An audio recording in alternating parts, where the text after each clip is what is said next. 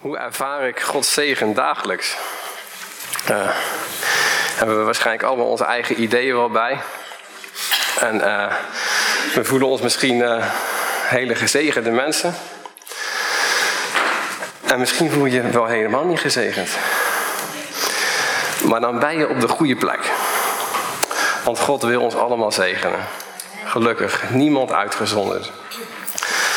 En um,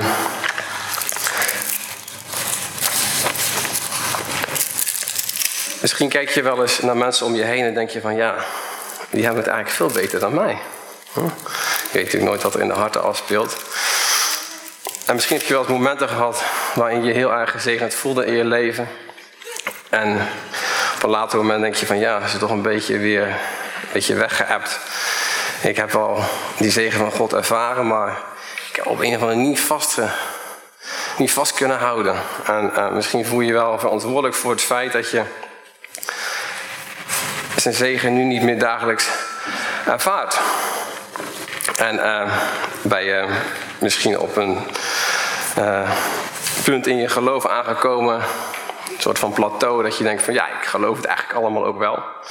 ik geloof wel dat God een God van zegen is, maar ik geloof toch ook wel ja, dat ik daar toch nog wel iets voor moet, iets voor moet doen om die zegen uiteindelijk te ontvangen. Weet je, daar moeten we echt iets voor doen. En vandaag gaan we daar eh, een antwoord op vinden, wat we daar dan uiteindelijk van moeten doen. Om dagelijks die zegen van de Heer te gaan ervaren. Want die zegen die is er gewoon. Maar of wij hem ook ervaren en of wij hem ook gemanifesteerd zien worden in ons leven, dat is eigenlijk nog wel een, uh, nog, nog, nog een tweede puntje. Um, Misschien als je die vraag voor jezelf beantwoordt, hoe kan ik Gods zegen dagelijks ervaren, dat je denkt van ja, ben ik wel ijverig genoeg? Doe ik er wel genoeg voor dat mocht het van mij afhankelijk zijn, dat het in ieder geval nooit aan mij heeft gelegen? We gaan een stukje lezen uit de, uit de Romeinen 10. Vandaag gaan we daar bij de eerste 17 versen bij stilstaan. En daar zien we dat de Joden, waar Paulus aan schrijft in Romeinen, in Rome, uh, dat het hun uh, niet aan ijver ontbrak.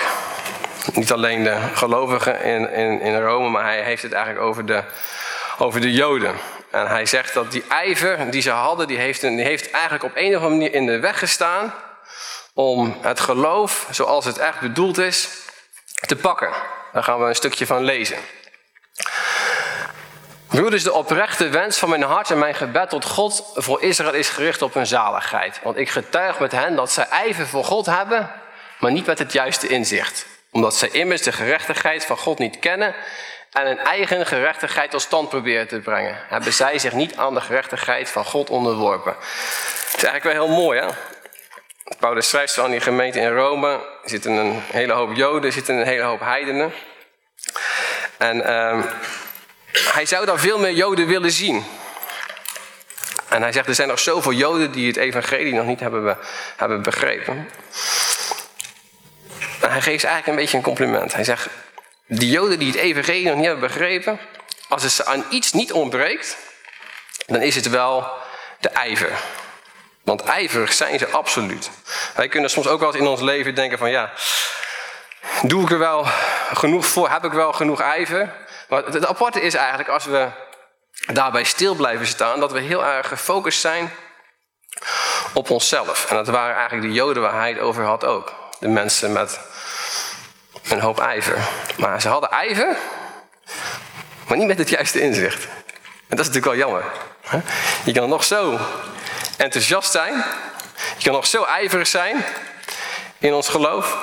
Maar als we dat niet met het juiste inzicht hebben, dan bereikt het eigenlijk niet zijn doel. We kunnen heel ijverig zijn. En als we soms heel ijverig zijn, dan zijn we eigenlijk niet meer gefocust op God. Maar dan worden we soms een beetje te veel gefocust op onszelf. En als we dan heel erg gefocust zijn op onszelf, dan vinden we onszelf goed. vinden we eigenlijk dat we goed bezig zijn. En onze naaste, ja, die heeft niet die ijver die ik eigenlijk heb. En dan komen we eigenlijk terug op het onderwijs van Paulus door het hele Nieuwe Testament heen over de wet en over de genade. De ijver die de Joden hadden, was eigenlijk gebaseerd, was gebaseerd op de wet. Was gebaseerd op het houden van de wet. Als ik het nu wel houd en mijn buurman houdt het niet, aan mijn ijver kan het nooit gelegen hebben. Maar wat zegt Paulus? Ze hebben een eigen gerechtigheid proberen tot stand te brengen. Maar het is ze niet gelukt.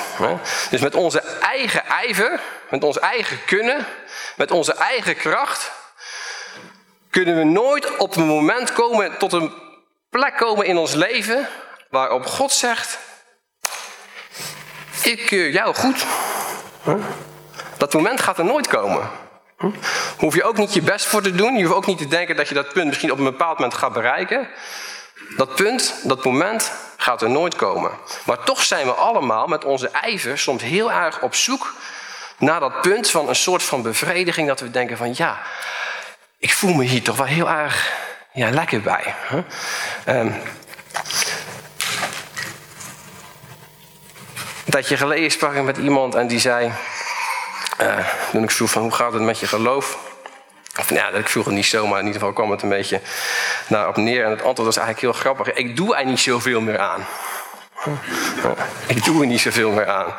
En dat was precies het probleem. Want in het geloof gaat het niet om doen. Wat had die persoon voor idee? Zijn ijver schoot tekort. Zijn ijver schoot tekort. En daarvoor was het geloof, ja, ik doe er niet zoveel meer aan. Maar weet je, nee, God wil jou, aan mij juist een openbaring geven van wie Jezus is en de zegen die jij en ik kunnen ontvangen en waar wij in kunnen leven. En die wij dagelijks kunnen gaan zien in ons leven. Dus de Joden hebben hun eigen gerechtigheid tot stand proberen te brengen. Maar ze hebben zich niet aan de gerechtigheid van God onderworpen. En dat is eigenlijk wel heel, heel mooi, want als je aan het woord onderwerpen denkt, dan denk je echt, um, ja, onderwerpen, submit yourself.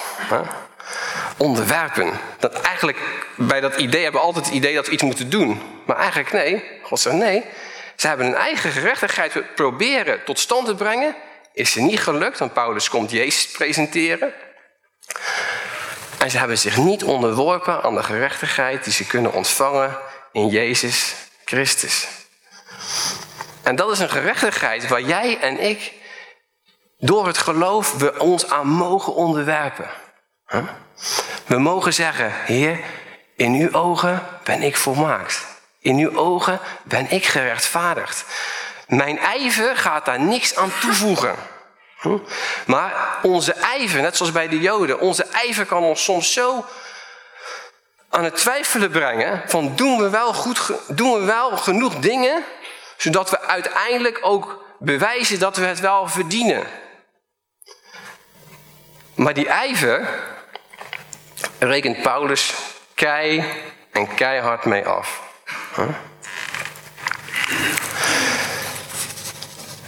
Zometeen gaan we het nog hebben over ijver met het juiste inzicht. Kan ook, hè? Kan ook gelukkig ijver hebben met het juiste inzicht.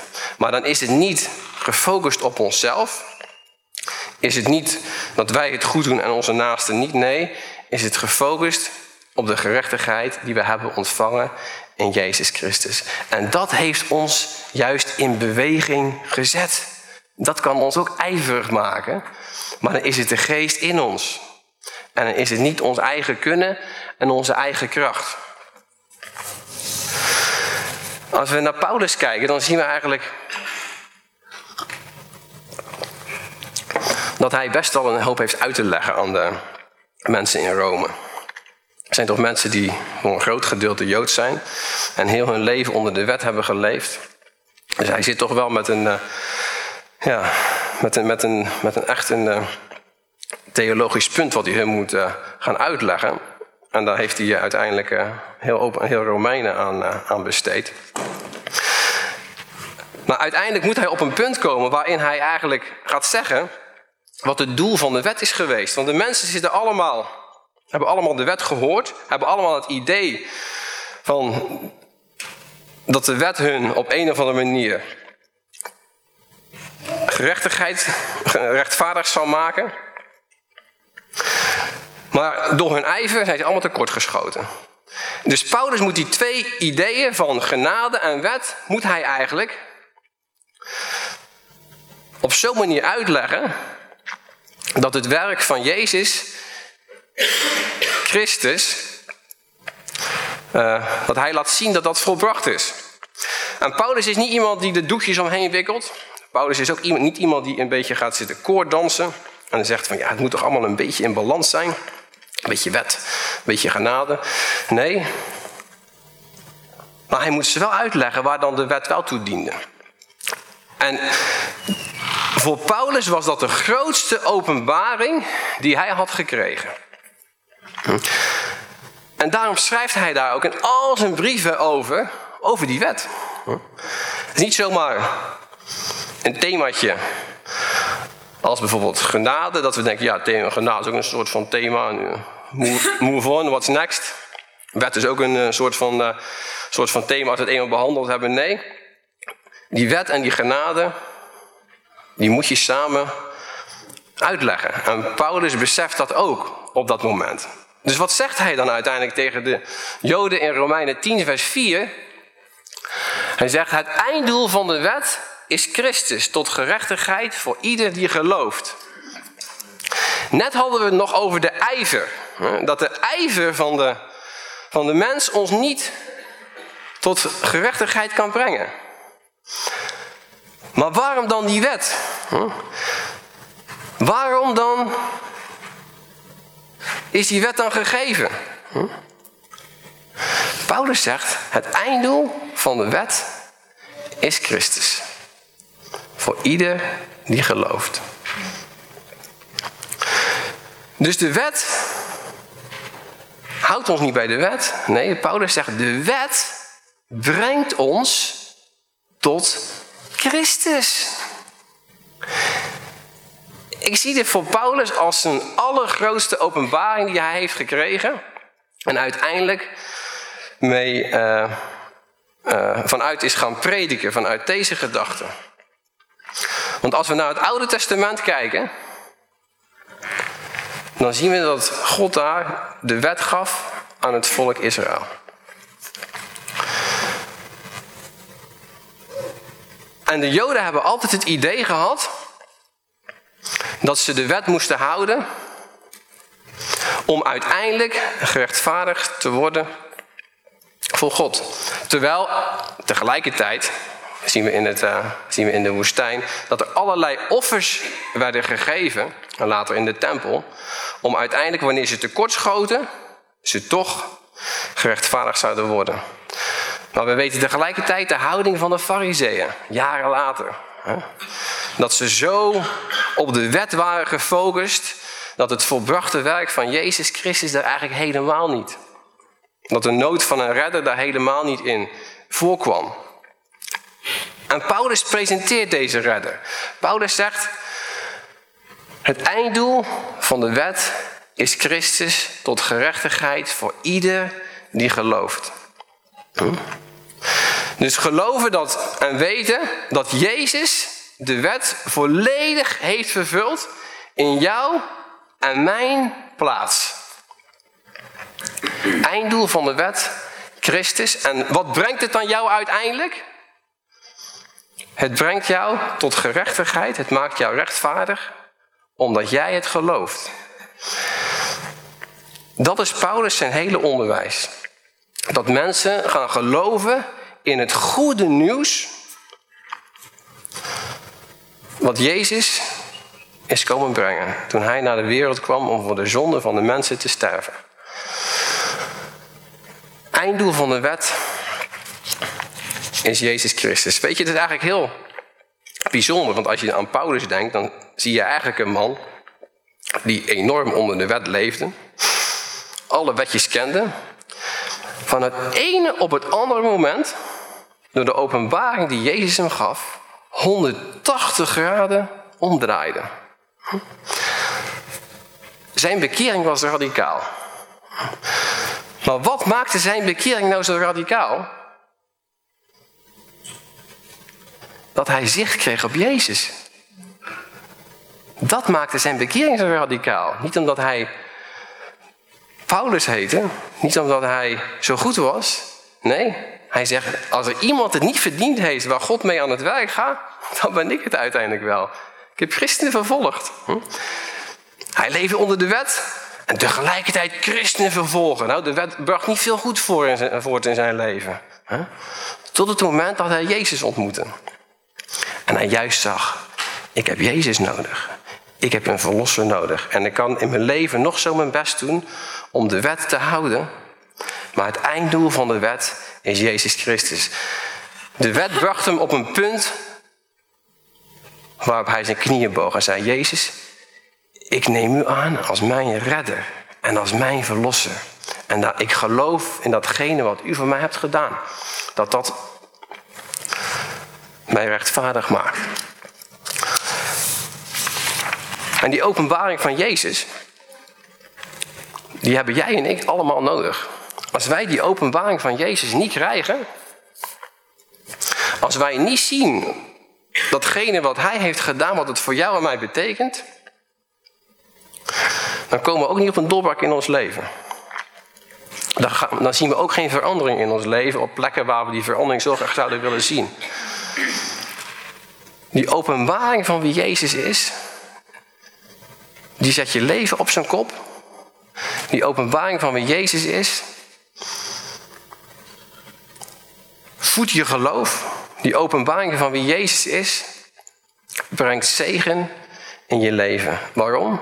Omdat je geloof gaat groeien. Je geloof wordt stevig, je geloof wordt, wordt vast, je geloof schiet wortel. Als een keer een windje komt en er gebeurt iets dat je niet denkt van, oh waar is God nu? Nee, God is in die situatie.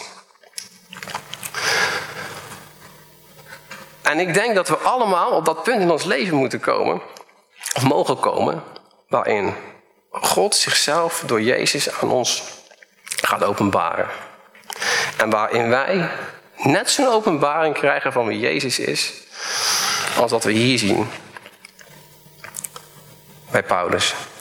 En weet je, van die openbaring die hij kreeg, die zette hem in beweging. Want met die openbaring ging hij juist Europa in. Ging hij het evangelie verkondigen. Want hij wist, ik heb echt iets te bieden. Ik heb een andere boodschap dan wat anderen misschien komen brengen. Ik heb het, de boodschap van het goede nieuws en van het evangelie. En hij borduurt daar dan eventjes op verder. Want hij zegt dus eigenlijk heb je een geloof of je hebt wet. Het is niet allebei. Je hebt geen genade, wet. Je hebt geen geloof en wet allebei. Het is niet te combineren. Dus hij moet het ook nog uitleggen wat dan dat geloof is. En dat doet hij in vers, in vers 5. En Paulus zou Paulus niet zijn om terug te gaan naar het uh, Oude Testament om daar Jezus uiteindelijk te laten zien. Nou, daar begint hij in vers 5 een beetje mee. Hij zegt, Mozes schrijft over de gerechtigheid die uit de wet is. De mens die deze dingen gedaan heeft, zal daardoor leven. Met andere woorden, gehoorzaamheid aan de wet brengt leven voort. Maar de tegenstelling hier, de gerechtigheid echter die uit het geloof is, spreekt al dus, zeg niet in uw hart, wie zal naar de hemel opklimmen, dat is Christus naar beneden brengen. Of wie zal in de afgrond neerdalen, dat is Christus uit de doden naar boven brengen. Ik vond het echt complexe versen, wist je dat? Maar ze zijn eigenlijk heel simpel. En ik was zo blij toen ik het uiteindelijk pakte dat ik dacht van ja, het is ook niet zo gecompliceerd allemaal. Weet je? Als we gewoon bij de eenvoudige boodschap blijven hoe die is, dan is het heel, heel makkelijk wat hier staat. Dat ga ik je uitleggen. Wat doen wij als wij op onze eigen gerechtigheid vertrouwen? Als wij op onze eigen ijver vertrouwen? Dan zeggen we eigenlijk dat het werk van Christus niet genoeg is geweest. Dan doen we twee dingen. Eén, we gaan naar die plek waar Jezus de dood heeft overwonnen. In het dodenrijk, met Satan gevochten. En dan brengen we hem als het ware weer terug. Dan zeggen we eigenlijk, weet je, dat is niet. Wat u heeft gedaan is eigenlijk niet genoeg. Er moet nog een gevecht plaatsvinden. Het, het werk van de Satan moet eigenlijk nog uh, uh, geannuleerd worden, moet eigenlijk nog uh, verbroken worden. Dat zeggen we enerzijds. En anderzijds zeggen we, ja Heer Jezus, u bent nu al in de hemel. En dat u in de hemel bent, laat alles zien van dat het werk is volbracht. Hm. God heeft het offer van Christus geaccepteerd. Daarom zit Jezus ook aan de rechterhand van de Vader. Als we op onze eigen gerechtigheid vertrouwen en als we zeggen, ja nee, het is niet het volbrachte werk van Jezus wat ons rechtvaardigt, het is ons eigen werk, dan halen we als het ware Jezus vanuit de hemel weer naar de aarde. En dan zeggen we, nee, het is niet volbracht. Hm? Zo legt Paulus dat uit. En dat willen we natuurlijk niet. Wij willen vertrouwen, wij willen geloven in het volbrachte werk van wat Jezus heeft gedaan. Dat hij Satan heeft overwonnen, de macht van hem gebroken heeft. En dat hij tegelijkertijd, dat we weten dat hij nu zit aan de rechterhand van de Vader, waar hij voor jou en mij pleit. Hm?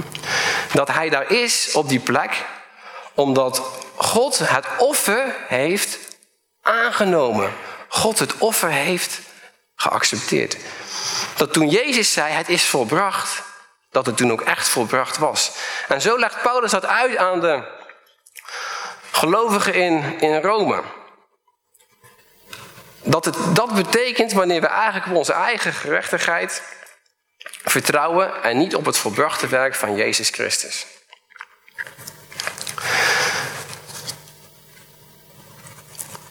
In Romeinen 10 lezen we zometeen een aantal, in Romeinen 10 vers 8 lezen we een aantal versen waarin Paulus teruggaat naar een heel belangrijk gedeelte in het Oude Testament. En dat is wel Deuteronomium 30.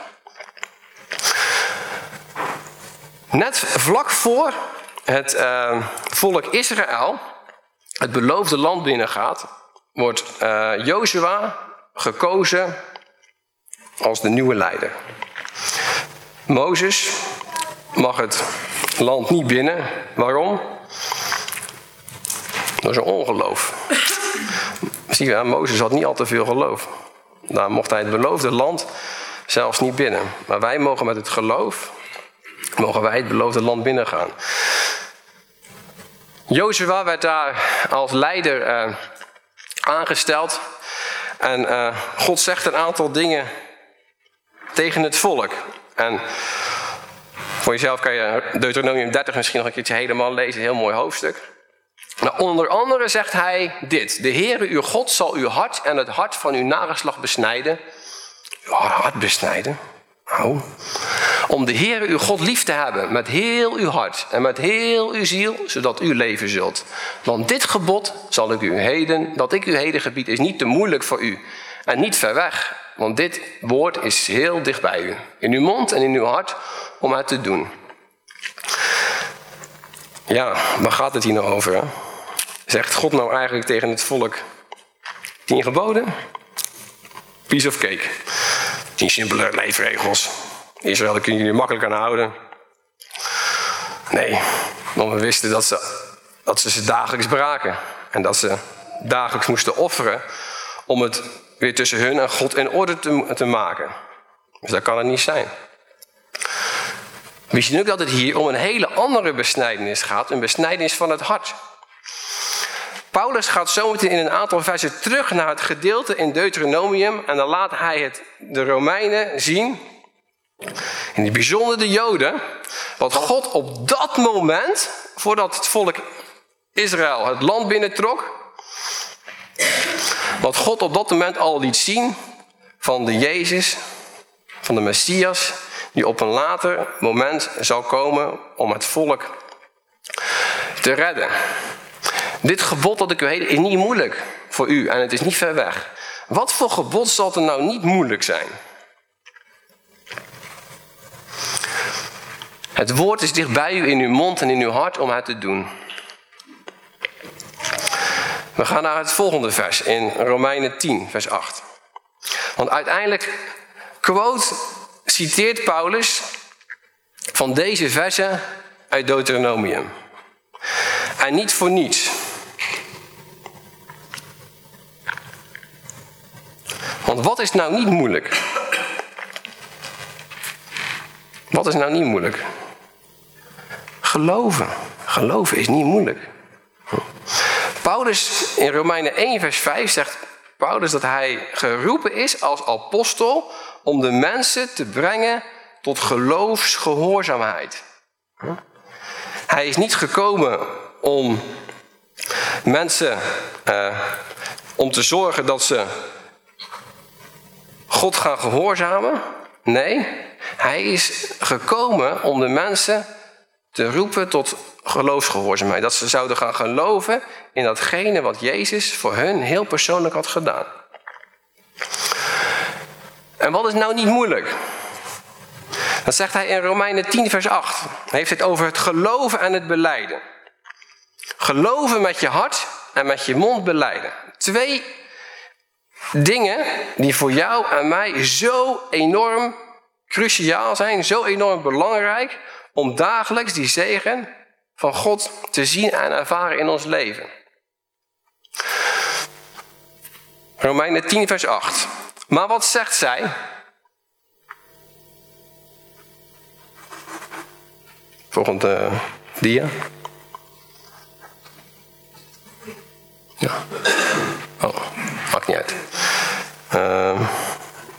Eentje terug, ja. Ja. Het lijkt allemaal op elkaar. Dat is Deuteronomium en Romeinen 10. Maar dit is inderdaad Romeinen 10 vers 8. Maar wat zegt zij? Dicht bij u is het woord in uw mond en in uw hart. Hé, hey, dat hadden we net ook gelezen. Dat is interessant. Dit is het woord van het geloof dat wij prediken. Als u met uw mond de Heer Jezus beleidt en met uw hart gelooft dat God hem uit de doden heeft opgewekt, zult u zalig worden. Want met het hart gelooft men tot gerechtigheid en met de mond beleidt men tot zaligheid. Als u met uw mond beleidt. De voorwaarde die hier geschetst wordt, heeft alles te maken met geloof. Maar de, het idee van geloof, wat Paulus ook heel duidelijk zien, past niet bij de mensen die hun eigen gerechtigheid najagen. Want de keuze van geloof is veel te, is veel te eenvoudig. Maar toch zegt hij het hier zo duidelijk. Als u met uw mond beleidt, de Heer Jezus beleidt, en met uw hart gelooft dat God hem uit de doden heeft opgewekt, zult u zalig worden. Er is maar één manier, er is maar één weg om door God goedgekeurd te worden. Hm? En dat zien we hier. Met uw mond beleid, de Heer Jezus beleid. Met je mond beleid van Heer Jezus, dat wat u hebt gedaan voor mij, dat wat u hebt gedaan, is ook voor mij. Dat werk wat u hebt volbracht, is voor mij heel persoonlijk. En met je hart gelooft. Met je mond beleid. Soms kunnen we in ons hart heel veel twijfels hebben. Hm? Kunnen we het eigenlijk niet geloven. Want de boodschap is zo positief. De boodschap is zo goed. Het is, is het nou alleen geloof? Is het echt alleen geloof? Ja. De, de boodschap van het evangelie is alleen geloof. Geloven en je zal worden gered. Hm? Er is geen andere weg. Er is geen andere manier. Er is geen balans die Paulus probeert te schetsen, dat het een beetje geloven is en een beetje werken. Nee, het is alleen geloof.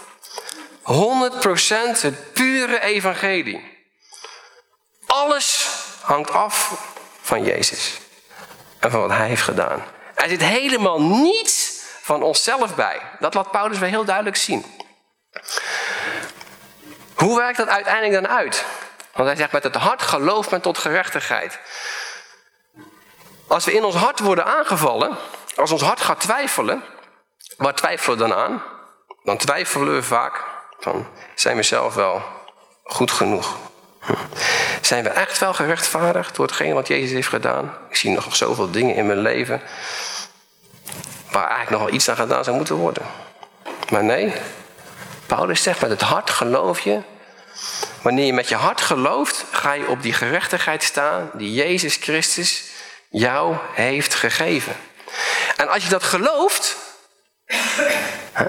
dan is het heel makkelijk om dat ook te beleiden. Om dat ook te zeggen. Heer, dit geloof ik. En dan weet je ook dat omdat je gerechtvaardigd bent, dat dat de enige weg is tot zaligheid wat hier staat. Dat dat de enige weg is waardoor jij bent gered. Jouw redding is niet afhankelijk van jouzelf. Zegt Paulus hier. Jouw redding is afhankelijk van datgene wat Jezus heeft gedaan aan het kruis. En daar mogen wij in leven. Daar mogen wij, dat mogen wij dagelijks ontvangen. Dat mogen wij dagelijks tot ons nemen. Dat is niet een boodschap waar we ooit op afgeknapt kunnen zijn. Als het een boodschap is waar we ooit op afgeknapt kunnen zijn, dan heb je de boodschap niet goed begrepen. Gelukkig, dat is dan in ieder geval de oplossing. Begrijp de boodschap. En die boodschap gaat je hart vervullen. Die boodschap gaat je in beweging zetten. Die boodschap gaat jou de zegen van God in je leven laten zien. Die boodschap gaat jou meer en meer zegen geven in je leven. Dat je geleden sprak met iemand. Ik zei, weet je, als je gaat geloven in het echte evangelie, dan uh, is wel één risico. Moet je over waarschuwen. Echt waar. God gaat je zegenen. Oh. Dacht waarschijnlijk hele andere dingen. Nee, als je de echte boodschap van het evangelie gaat begrijpen, dan ga je de zegen van de Heer dagelijks zien en ontvangen. Weet je, en er is niets moois dan dat. Want uiteindelijk zal je beseffen dat het niet afhankelijk is van je eigen kunnen, maar dat het afhankelijk is.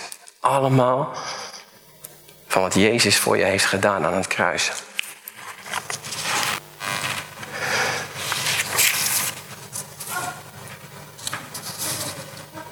Hoe gaan mensen tot geloof komen? Hoe gaan mensen tot geloof komen wanneer ze het goede nieuws nog nooit gehoord hebben?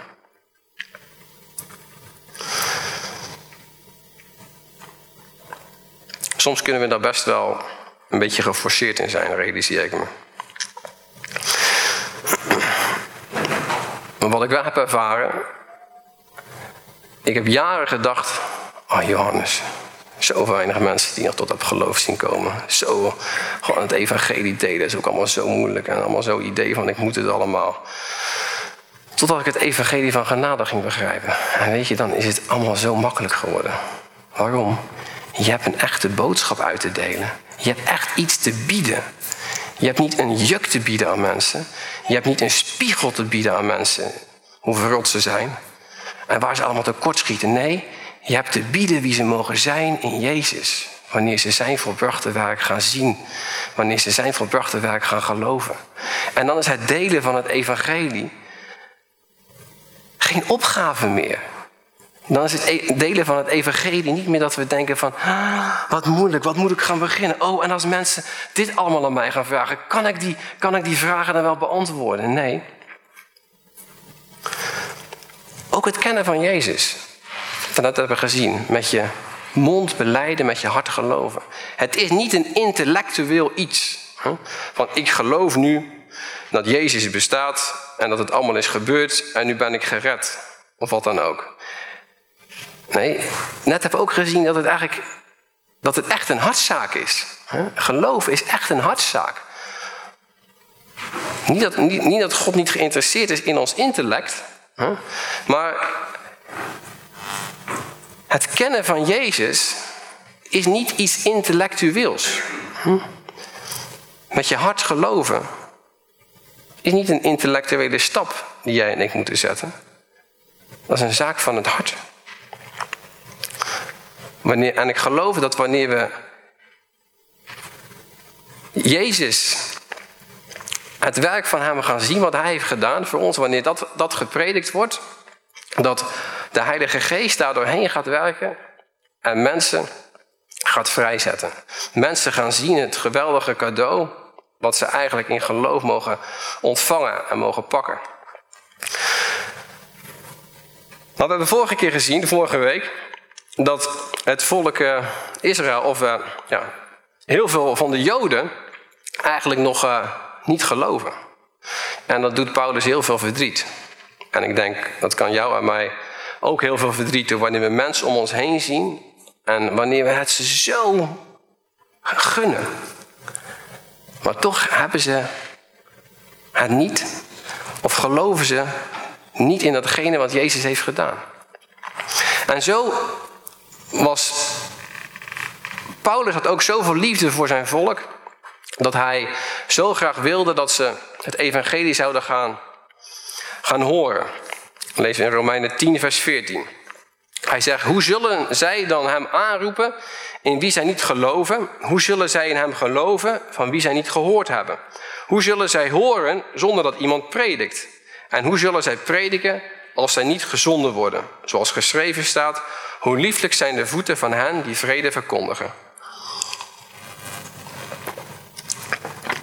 En niet heel onbelangrijk, de laatste zin.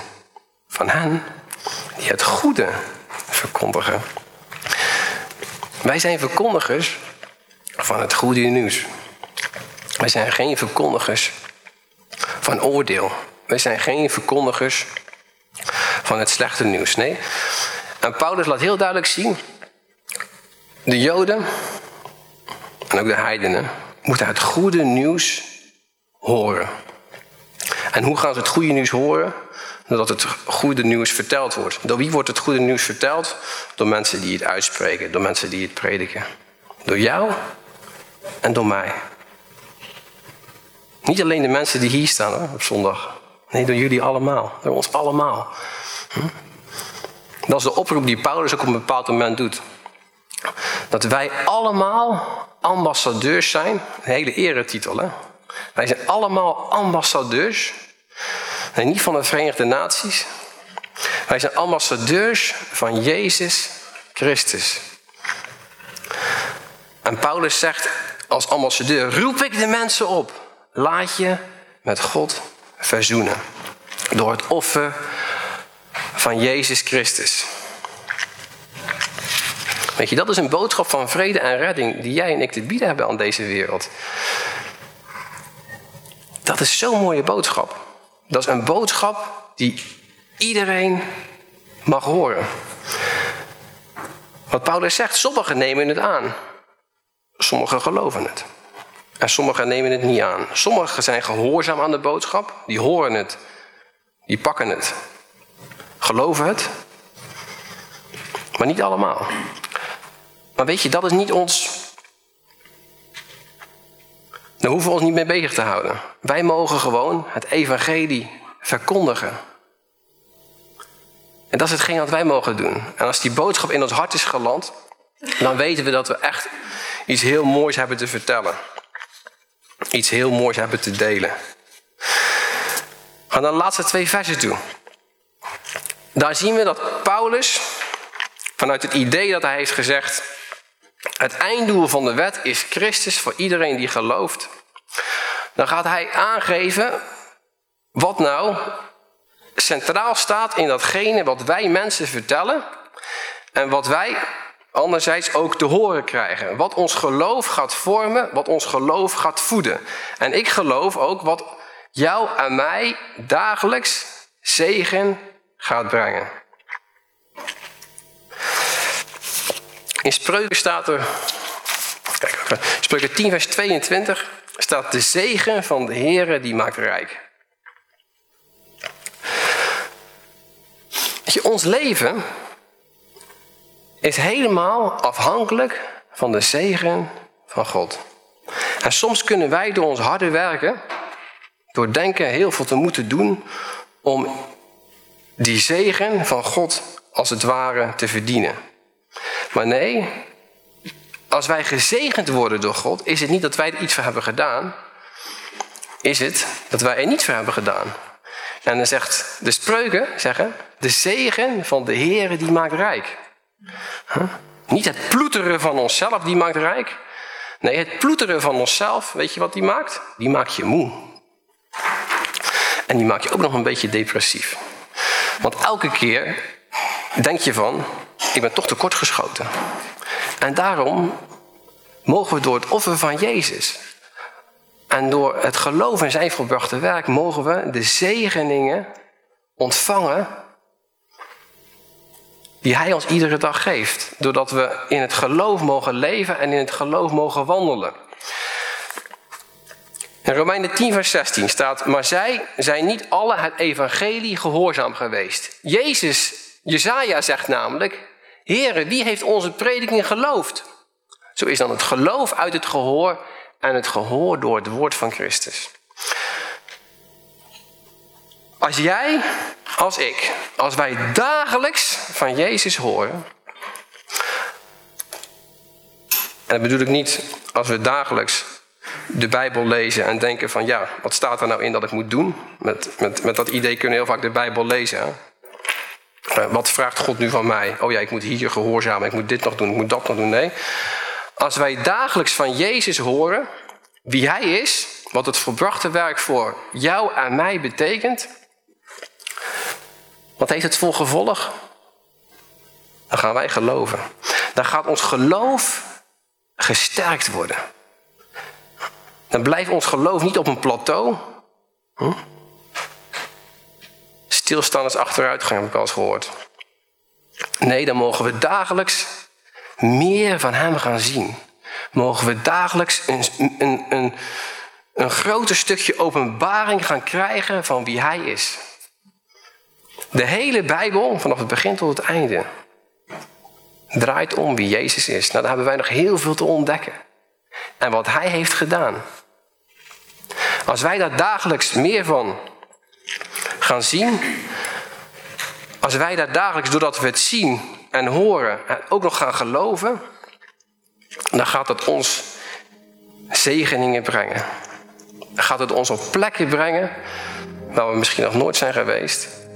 Gaat het ons hart vervullen met een blijdschap, met een diepe vrede, met een diepe rust waar we zo naar kunnen verlangen. Maar die je niet uit jezelf kan pakken. Het enige hoe je die diepe vrede en die rust kan krijgen, is door het geloof in Jezus Christus. En dat geloof mogen jij en ik hebben. Dat geloof mogen jij en ik zien groeien in ons leven. Amen.